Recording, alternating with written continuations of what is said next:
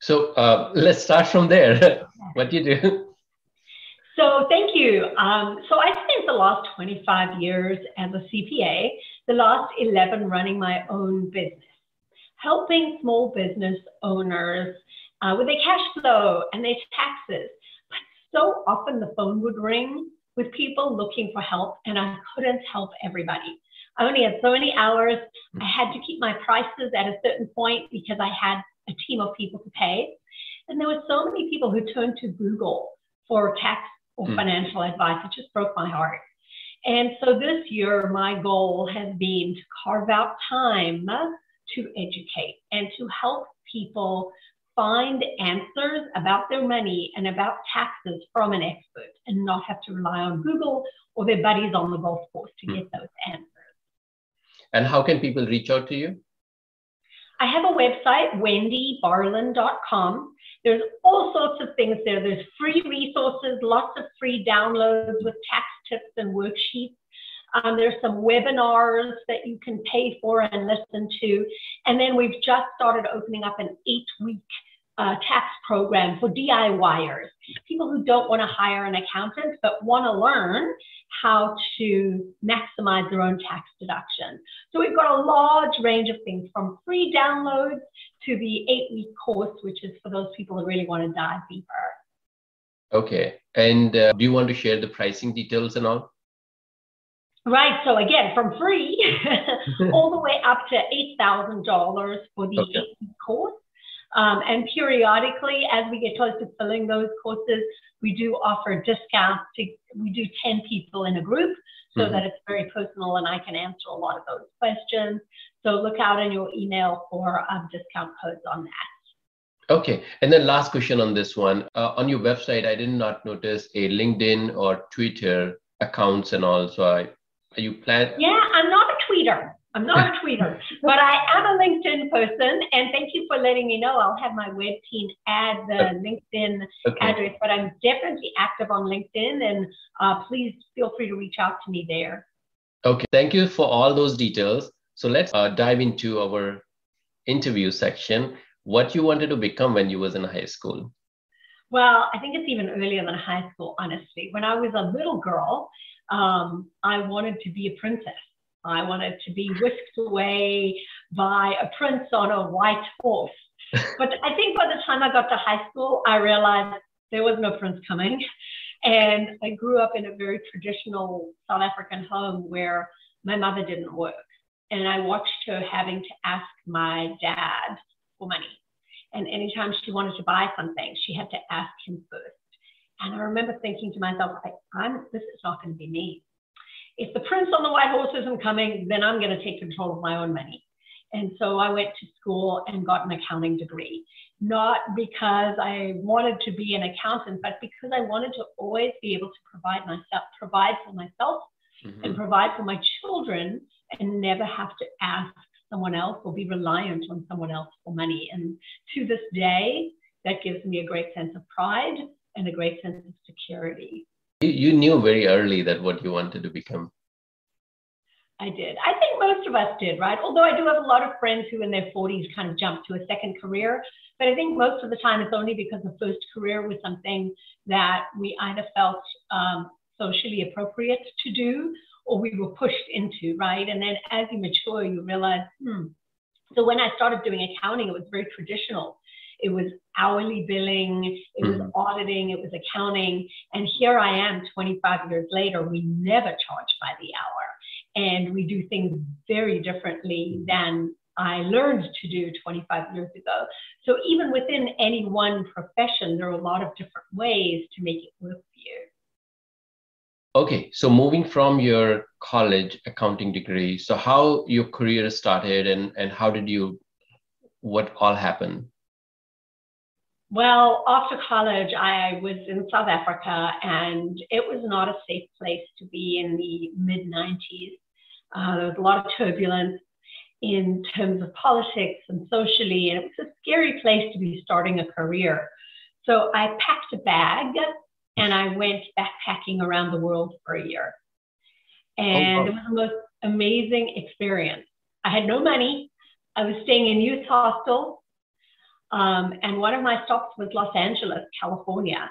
And I just fell in love with not to love, this gorgeous city with all kinds of opportunities for entrepreneurs, for people who are excited about business. Mm-hmm. Um, and I never left. I found a job and I rented a, an apartment. I didn't know anyone. I found an apartment. I got a car and I never left. And then I just went from job to job to job until the towers fell in New York. And that was when I realized I want a job. I want to do something for myself. This is mm-hmm. my opportunity. So I quit my nice big six figure job and went out on my own. and as many people on the call know, that is an adventure in and of itself um, with many highs and many lows. Mm-hmm. But here I am today um, with a seven figure business that I've worked very, very hard to build, but that I love. And you're providing business, um, courier to many other people too, not just around the world. We have a team around the world. Yeah. Awesome. So uh, I want to ask a question. So you was in South Africa. You decided to go travel around the world. I have many questions. Number one, what all countries did you go? Uh, so the way the air ticket worked was that I had to keep traveling in one direction. So I started in Australia and okay. I went down to New Zealand and then I came over to the US and I traveled uh, 26 American states on a Greyhound bus. And then I went up to Canada. Then I went over and did Western Europe. And because I'd been kind of looking for work in California while I was here, uh, the timing was such that a job came through and the paperwork came through for me to come back to the States mm-hmm. once I was in Western Europe. So I never got to Eastern Europe. Um, I got as far as Austria and Germany, and then I flew back to the US because there was this job waiting for me and I didn't want to give up mm-hmm. that opportunity. So that was the end of my travel. But I was gone about nine months. And let me tell you, you get very sick of your clothes when you live out of a suitcase for nine months. So my last stop before I came to California was in London and I left most of my clothes behind. I will never forget just leaving it all and saying, I never want to see these tennis shoes again. they were your companion for nine months. That's it. That's it. But I met the most amazing people. And, you know, here I am 25 years later, and I'm still in touch with people that I met on the road, just other travelers. And do you ever uh, do you ever think about finishing that travel that you had in mind so east europe and any other country that you have not touched at that time well you know it's very different traveling when you're 25 than when you're 45 um, so the idea now of staying in a youth hostel is very different. I do still travel, but now I have children and I have a lot more responsibilities. So I do travel as much as I can, but it's not the same. There's something very freeing about traveling when you're young and you have no responsibilities other than a backpack of dirty clothes to take care of. Um, so I really recommend for anybody that has the opportunity to do that because once you start building a business and you have a mortgage and you have children, all of a sudden the thought of yeah. fear and what could happen change the things that you choose to do every day, you know? But you went to this adventure expedition. What were your parents? Um, they did not register for this that's a great question. So now that I am a parent, I cannot believe they let me do it. Yeah. Um, I have 11 yes, year olds. my parents, yes, they wanted me to go because they knew that the future in South Africa was uncertain and they were worried for my safety. And so they, they definitely supported me going. It was hard for them because there were no cell phones. We had to communicate via fax machine. Mm-hmm. Uh, there was no email back then. Right. So it was very, very hard for them, but I certainly appreciate it. And now as a parent, I cannot imagine putting my 21 year old daughter on a plane and saying, good luck, be careful. Uh, they they definitely has courage and support for you and trust for you. Um, which is what kind of made you who you are now. Right. Most likely. Most likely. But, you know, the DNA is the DNA. My sister is very different. She would never have done that. And um, she went straight from home to college to get married. And so mm-hmm. some of it is just who we are, right? It's yeah. just our DNA. Yeah, that's true. That's true. And I see that in business owners, people who have the courage or the crazy to quit their job and truly believe in mm-hmm. what it is they're going to do. Um, those are people we find each other. True, very true. You are the one who who defined your destiny, not anyone else. So I I agree. Yeah. It's just interesting to me, right? Because when you look, I'm sure you have the same. There's people in your family who are so different from you, and I, I yeah. Think, how can I be related to these people?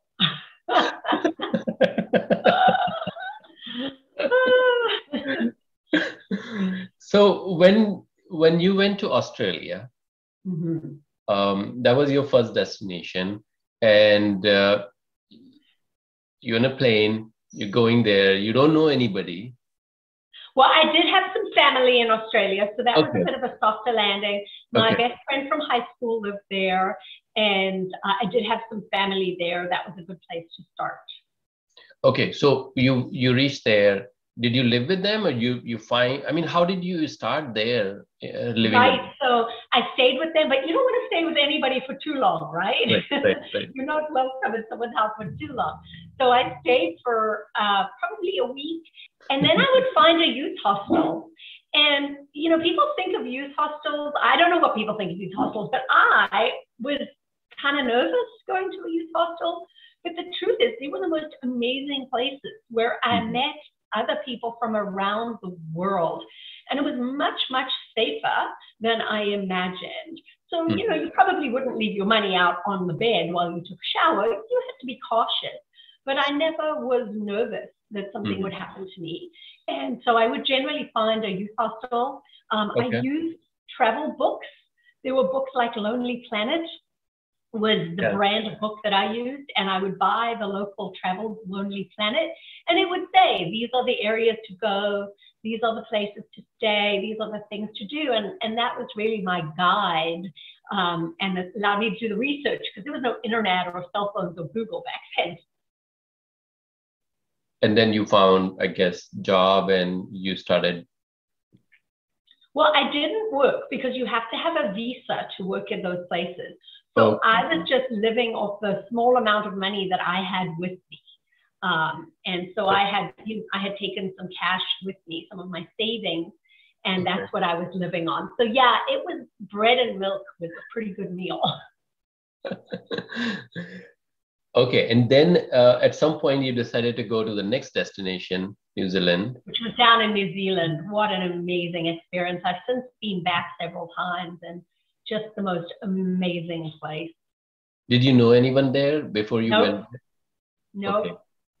Nope. So how did you decide where in this huge New Zealand where you're gonna go and how where you will live? So again, I got the Lonely Planet guide and I kind of okay. looked through it and and said, well, I'd like to travel as much of the country as I can. What are the things that I'd like to do? What are the things that I'd like to see? Uh, and sometimes things surprised me. Like one day I got on the wrong bus. So I signed up for a tour company that said they were going to take us to look at the mountains. So I show up where they say you'll pick you up, and a little white bus arrives, a minivan, and I hop in, I sit down, mm-hmm. and I say hello to the guide. I sit down.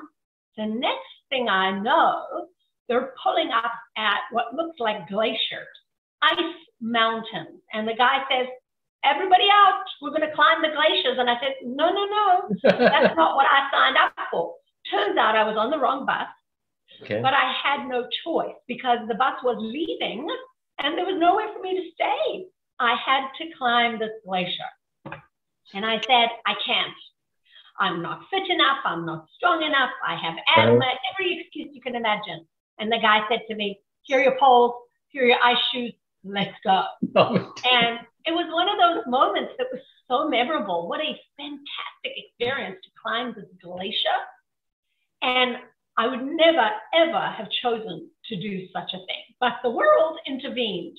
Mm-hmm. And so I had a lot of those experiences along the way where, you know, call it destiny, call it call it the universe intervened. And I had experiences that I wasn't planning on, um, but they were memorable. how how long was that? Uh, I mean, how long is in how tall that mountain, or how long? How many hours? I don't remember how tall it is, but it just felt like forever. And there were places where you had to kind of climb through a hole in the ice. And I thought, I'm going to be like Winnie the Pooh and get stuck in this hole, and someone's going to have to pull me out. Um, but I made it.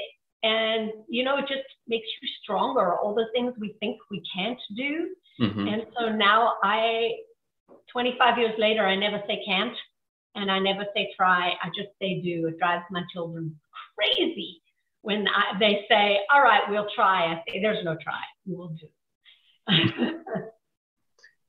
awesome. So from there, you, you went to different states in the US, Canada, West yeah. Europe. Uh, anything else uh, fascinating that you want to share? Well, I really think that America is an amazingly interesting place. So when I lived in Los Angeles, I would have a lot of people fly into California, go to Anaheim, where Disneyland is, and say, oh, I don't like America. It, mm-hmm. And I would say to them, that is the silliest thing I've ever heard. I was on a Greyhound bus through 26 American states. There is something for everybody in this country. And I found that to be so fascinating as we went from state to state, the different people, the different towns, the different cultures. And I found people to be so friendly, especially in the Southeast, North and South Carolina, Durham, Raleigh. The people were so friendly everywhere we went. Mm-hmm. And so I found it really expanded my impression of what America is and all the choices that we have here. And so then when I went on to Europe and people said things about, oh, you came from America, I'd say to them, you've got to go and travel these states and see all the different people and choices that are available to you. I, I think many Americans haven't had that opportunity. Throughout this uh, travel, two two more questions on this. One is uh, you you were you still using the money that you initially had, or you you earned some? Yep. I did not work at all for nine months. I hosteled out the money and, you know, staying in youth hostels was relatively inexpensive. I always looked for experiences that were free. Wherever I went to a town or a city that I did have family, I always went to stay with them and ate their mm-hmm. food um, and enjoyed their hospitality. But otherwise, yeah, I mean, I lived on milk, bread, whatever I could, cans of food. This was not about shopping. This was not about eating expensive food. This was about experience and culture. And I think that's what's different today, traveling as an adult, is that now I want to experience the food and I want to shop in my destination. But when I was in my 20s and I didn't have any money, it wasn't about shopping. It was about the experiences. And I think that's the difference and overall throughout this time the safety um, you managed that yes i you know there were one or two times where i thought oh this probably wasn't very smart um, but i was extremely fortunate i never had anything bad happen to me and uh, just a coincidence that i'm seeing nine months like a new birth ah, i love that i never thought of that before Vinod. All right, so let's move further. You you landed your first job, and then you started that, and then um, at some point you decided I want to do my own. Uh, after 9/11, you decided you want to do your own uh, business. So what was that process? Thought you know, process. I'm I I'm very decisive, and once I make a decision, I just do it. I don't mm-hmm. dither. And so once I knew that I wanted to start my own business, I just did it. I walked into my boss's office the next day and I said, I quit. I'm done. And of mm. course, he said to me, How much money can I offer you to stay? You want 10,000? And I said, You don't mm. understand. It's not about the money, it's about my life. I don't want to do this anymore. I don't want to work for someone else. Mm-hmm. And so I just did it. And I started doing whatever I could to make money. So I was doing tax returns for $300. Friends and family, anyone that mm-hmm. needed a tax return, $300. And after the first tax season, I was so busy. I was working harder than I ever had in my life mm-hmm. not making a lot of money because I was only charging $300 for a tax return. So over a period of time, I learned this is how you charge for your services. This is how you protect your time. This is how the this is how people will pay for the value that you offer. And so it's a path. And I tell people, you know, the first two or three years that you're in business, you're just figuring it out. There's no right and wrong. Just do it and figure it out because it takes time to kind of create something that is then your dream. Nobody starts with their dream business just like that. Typically, the moment you when you went to that uh, your boss office or the day before you decided, uh, typically you spend like weeks, months, years, sometime on that thought, right? Right. Was that same for you that you've been thinking for some time? you know what? I think it's something that's always in the back of your mind, right? I can do this differently. I can do this better. If it was my business, I wouldn't do it this way. And so I, I think I think there's always a, a little piece of me that was, I'm going to do this myself one day. Um, but I am not the person to spend months and years crafting a business plan, building a website before I do it. I just do it. And then I build the business and I build the website. And so I have a lot of conversations with people every day mm-hmm. who are just putting all these building blocks in the way. You know, first I have to do this, then I have to do this before I can leave. And some of it I think is just a cautious personality type. So I'm a risk taker by nature. So I just do it and then I figure it out because what's the worst thing that could have happened? What's the worst thing that could have happened? I would have failed and mm-hmm. I would have gone to get another job. Okay, I could have done that. And so, you know, I as much as I speak to so many people every day and I tell them, please don't spend years working on your business plan, just do it. Right. Um, yet that you have to be a risk taker and and not have fear of the unknown to jump out and do that and not everybody's cut out for it. So there are some people who are just not cut out to be business owners. And that's okay. It's important to know who you are and what your risk tolerance is. Awesome. This is like you decided, and then next day you met, and then you started your journey there. You know how I know? If mm-hmm. you go to a restaurant and someone puts a menu in front of you, how long do you take before you make the decision? Me, 10 seconds. I'll have the fish. My husband, oh, I don't know, what's best on the menu? What do you recommend? I'm like, oh my gosh, pick something. And you know what he ends up picking? Cheese sandwich. And that's because we are very different. He is not a risk taker and he is not a decision maker. He likes to think about it and research. And so when people say to me, I'm thinking about starting a business, I say to them, when you go to a restaurant and someone puts a menu in front of you, what do you do?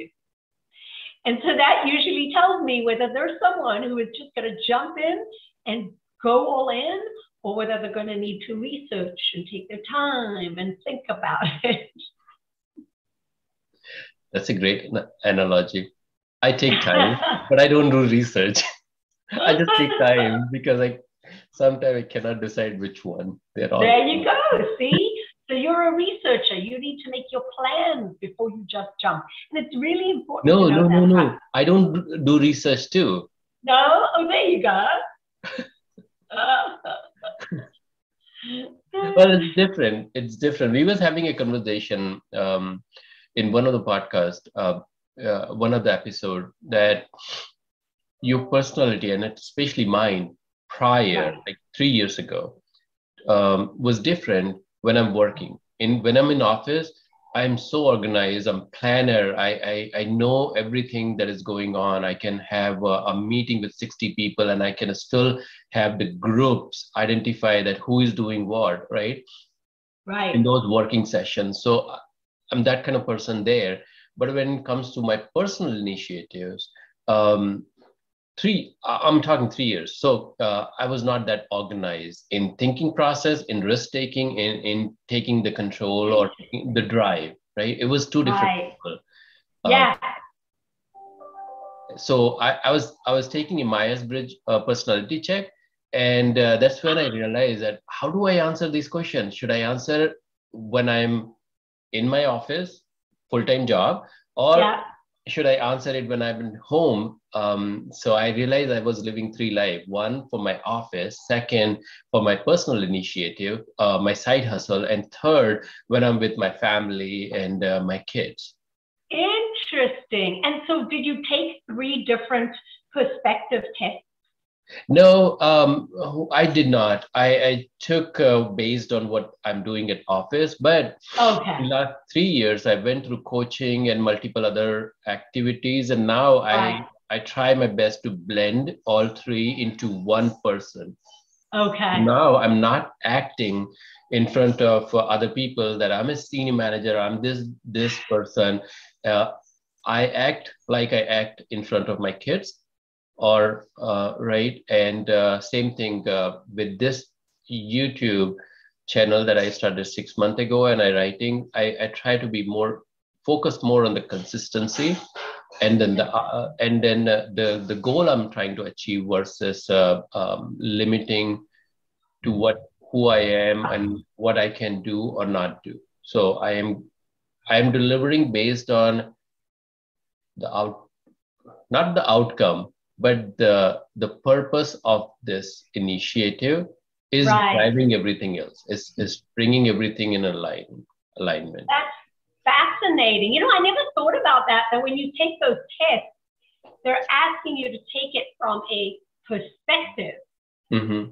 and it's and it's not all encompassing because we are all different in different parts of our lives. Yeah yeah. That's fascinating. Um, hmm. Yeah, and, and last thing, um, not related to, but there is another thing. Um, many years ago, I started a, a software development company. I had three people working in India. Um, and that was, I had a full time job, and then I have this initiative.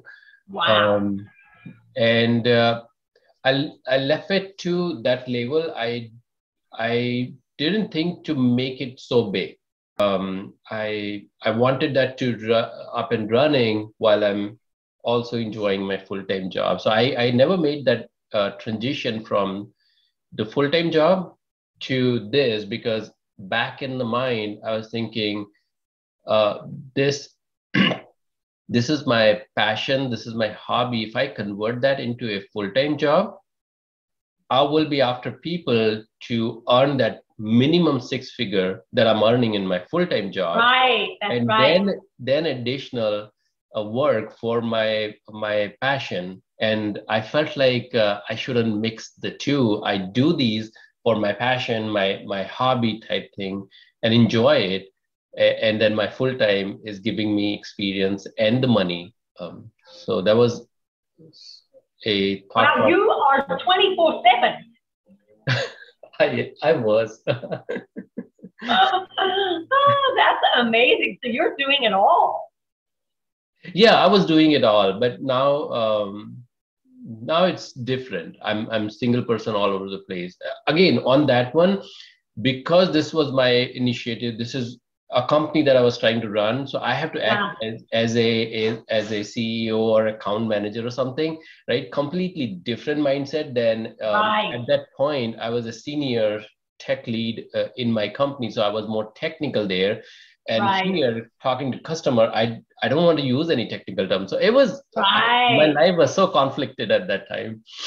Right, and also when you work in corporate America, then you're within this corporate structure where you can't you're kind of required to behave a certain way and you're required to do certain things and anything different is not really welcome. I mean they say oh bring up but they don't. They want everyone to kind of work a certain way so that the machine runs. Um, and and so you you can't it's not easy to be yourself in that environment.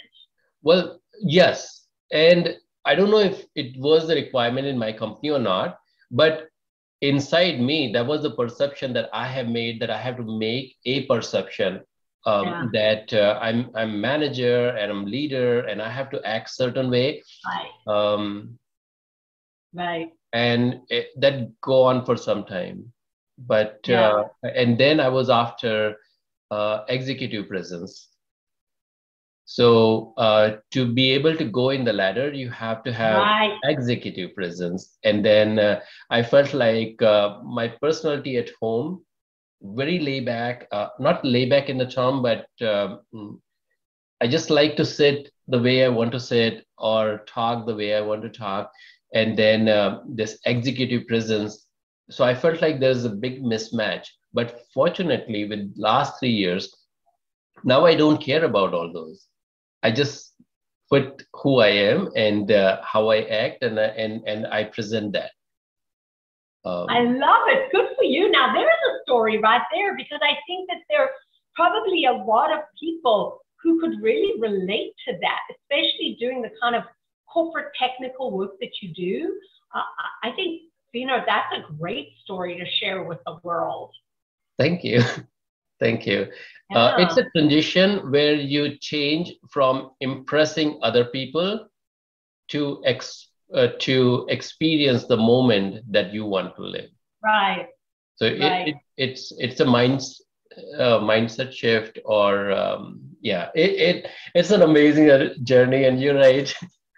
Uh, yeah, I, it really is. You know, because you're so focused on what needs to be done every day, but when you're able to take a step back and look and go, wow, look at who I am every day. That's so interesting.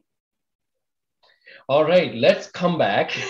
Okay, let's come back. My gardeners are here now. I hope the noise isn't too bad. Otherwise, we'll have no, I did not even hear. okay, good. Um, so when you started this new company, and you said you took almost a year, um, where you was taking whatever is coming, your charges was not that good, uh, not that much. That so the two questions that I wanted to ask. Number one, what was driving you during this time and what help you had emotionally mentally that was keeping you insane uh, right, keeping you sane not yeah you know, it was it was make money just make money okay. pay the bills because i never had a plan b i didn't have any family here who were going to help me if i didn't have the money to pay the rent mm-hmm. or pay for groceries i was going to be homeless so for me the big driver was make the money to pay the bill.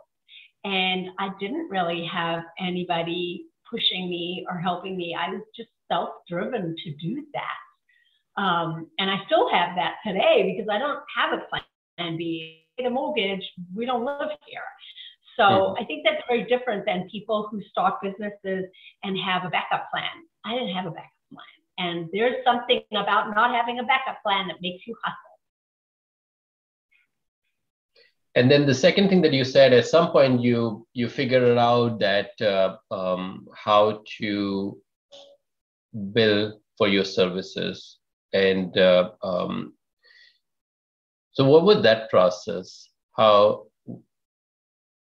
yeah I, you know i i think it was a lot of self education at that point where i would listen to podcasts and mm. read books and go to conferences and what i started to see was that I was good. Mm-hmm. I was mm-hmm. good at what I did. And there were other people in my industry who were charging more than I was and working less. And so it doesn't happen overnight, but slowly yeah. I started to realize my value and I started to push up my prices and I started to limit the time that I would spend with people mm-hmm. or answering questions or working. And so it was an evolution of, you know, 10, 15 years of learning and finding ways to do things differently and better. Uh, and I think we're all learning because markets are changing, customer needs are changing. And so we all have to change with that. Right. Um, but you have to be willing to change. And so I'm always willing to change. But people who are not willing to change, they're either going to be miserable or they're going to be left behind. You have to mm-hmm. be willing to change and, and again, take the risk, right? When I said to a customer, no more $300 tax return, it's going to be $1,000 a tax return. I took that risk that they could say no and right. leave. And then I have no business. But that I was willing to take because I knew I was worth it. And those are the risks that I've taken every day, every year for the last 11 years. I was about to ask you how many years in this uh, this business, and you just answered that question. So 11 years. So, well, I've been an accountant in the States for 25 years. I got my CPA license 25 years ago. But I, you know, worked at different firms. I started my own business. After about five years, I grew that business so big. I was stressed. I wasn't having any fun.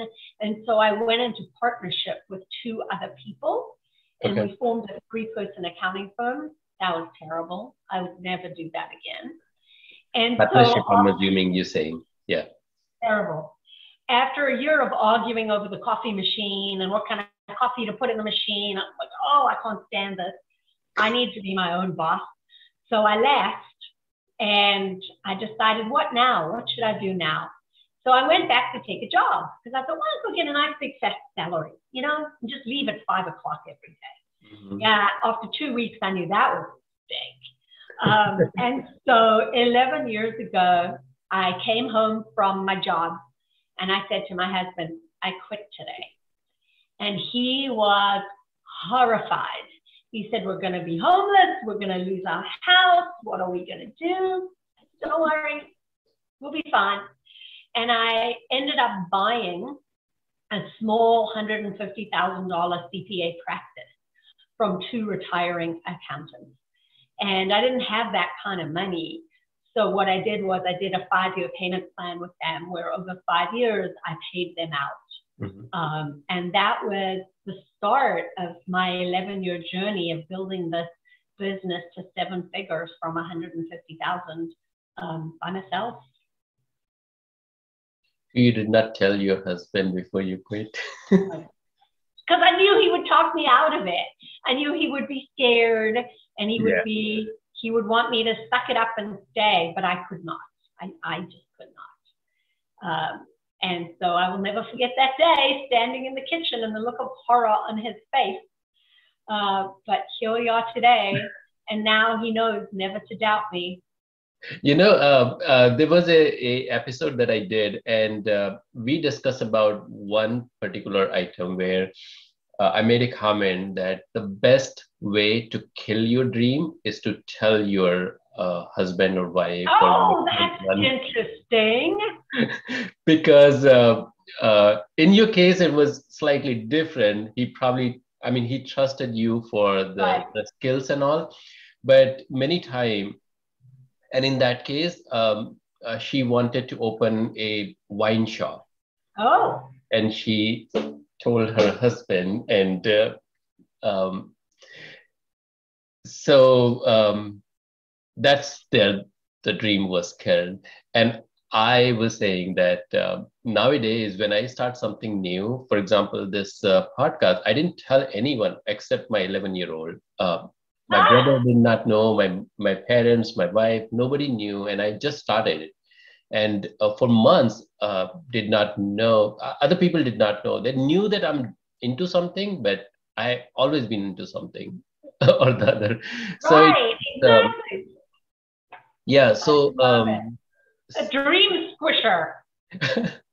so the, the reason behind it could be multiple uh, and and one of the reason is uh, they try to protect you yeah try to right um, so they try to protect you either financially or emotionally that right. all right so all that is for good care but at the same time our fight is with ourselves right. and uh, um, when our close ones say uh, something that our mind is kind of talking us out, then uh, it it just become louder.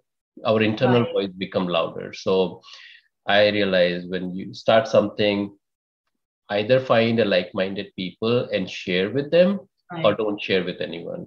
You just yeah. fight with your mind, and you will be okay. Right. I'm a big fan of journaling. So I, I journal a lot. I, I keep handwritten journals here in my desk and I journal a lot because I find that for me an outlet of any fears, concerns, frustrations, and then positive feedback of, yes, I can. I can do this. I know I can do this. Rather than relying on other people who have their own issues, like you say, that they bring to the fore. It's not that they don't want to support you, it's that they're scared for you and they want to protect you from yeah. anything going wrong. And so, yeah, I, uh, I write it all in my journal. Another observation that all the people who have uh, discovered themselves, like not in terms of success, success, they all are successful, but the people who know who they are, uh, they all have done the journaling. Interesting, really. Yeah, it's a common, uh, common uh, uh habit that I'm around. Yeah. Wow, because you meet a lot of interesting people. I am, and and uh, I, I, try to focus on the journey part, so that's why yeah. I'm able to extract those um, type of uh, emotions there. Fascinating, fascinating. For 11 year, continuously working and hiring different people, uh, all that. Again, other than money, what was driving you? I guess a sense of self pride. I, I always wanted to I want to be proud of what I do every day. Mm-hmm. Um, and I also wanted to be able to manage my own time. So I like that now I can play golf on a Friday if I want. I can go play tennis on a Monday if I want to. I like knowing that I, I needed to build something that would allow me to have the freedom to take time for myself when I wanted to. This punching a clock from nine to five and then having someone judge how many hours you do or do not work made me crazy. Mm-hmm. And so my big my big goals were to make enough money and to have enough people in my organization so that I did not have to be tied to my desk all day every day. Awesome. In terms of books that I love that were life changing, you know, um, Profit First by Mike Michalowicz is absolutely life changing. I was a profit first professional, and Mike Michalowicz was my business coach for a while.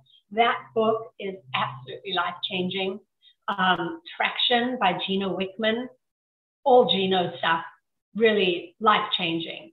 Um, trying to see what else is on my bookshelf that I love. Uh, I, am a prolific reader, and my goal is always to take one thing away from a book.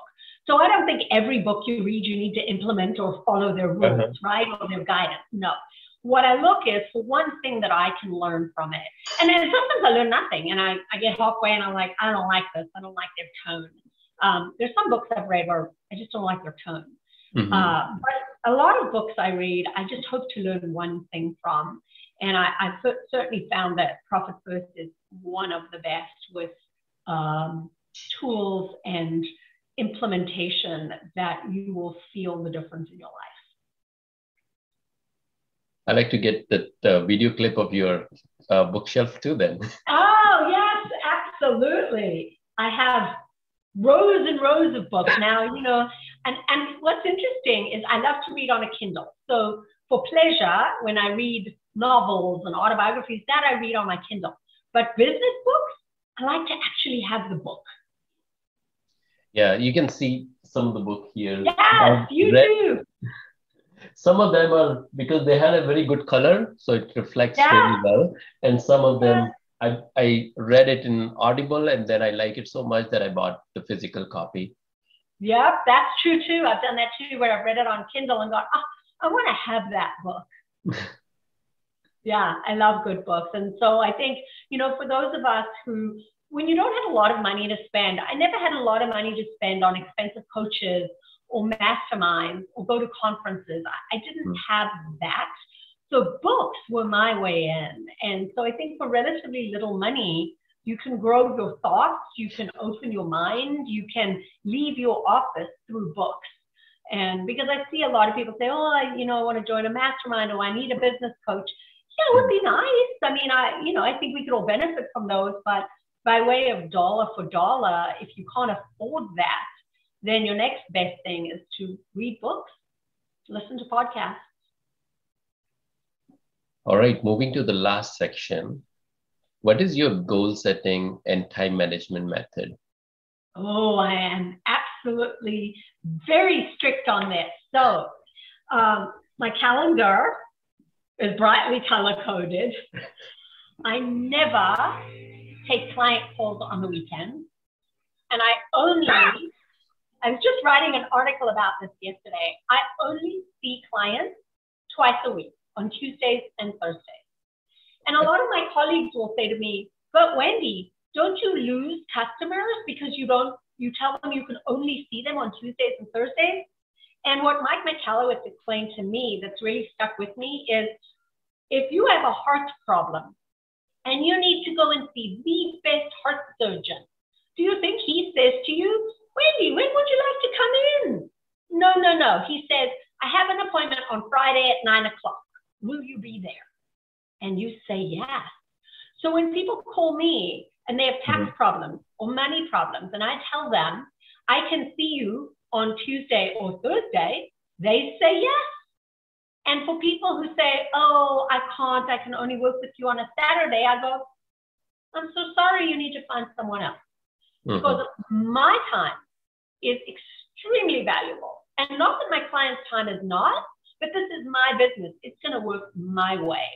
And so I absolutely believe in time blocking and time management and setting boundaries around your time. So I have two two cell phones. This one is for work, and then I have a personal one. When I'm not working, I leave the work one in my desk. I, am not a surgeon. no one's bleeding in my world. Um, and so I also have a team of people who answer the phone and can help clients get what they need. But I definitely think protecting your time is protecting your sanity, and clients will respect that. And how do you, or should I ask different questions? Um, who Wendy will be in five to 10 years from now? Oh, that's a great question. Uh, I will be Suze Orman, but the newer, updated, more modern version. I want to be able to teach on a larger platform and, and help more people make smart choices. Is there any question that I did not ask but you want to answer? Um, no, I don't think so. I think you have a wonderful interview style. You know, I I I love it. It's such an interesting conversation. You are very different than a lot of other podcast hosts that I've met with. You're very real and very personable. Thank you. That means a lot to me. Thank you for saying that. No, you're welcome. I've enjoyed this conversation. it's like chatting with a friend. That's that's what I try to do. Thank you. Um, do you have a question for me? I don't really. I looked you up, and uh, and you're a fascinating person. Um, and I wish you lots and lots and lots of luck on your journey. Thank you again. Thank you so much. Um, so we we're gonna go through the last question. What is your message to the audience? My message to the audience is that you can do whatever you want to do. I truly believe in the American dream. I came here with nothing but a bag of dirty clothes. And you can manage your money and you can learn to find more tax deductions. It's about having the courage and the belief that you can and surrounding yourself with knowledge and always be learning. Thank you so much for your time today. I enjoyed every minute of it. Thank you. You're welcome, Vinod.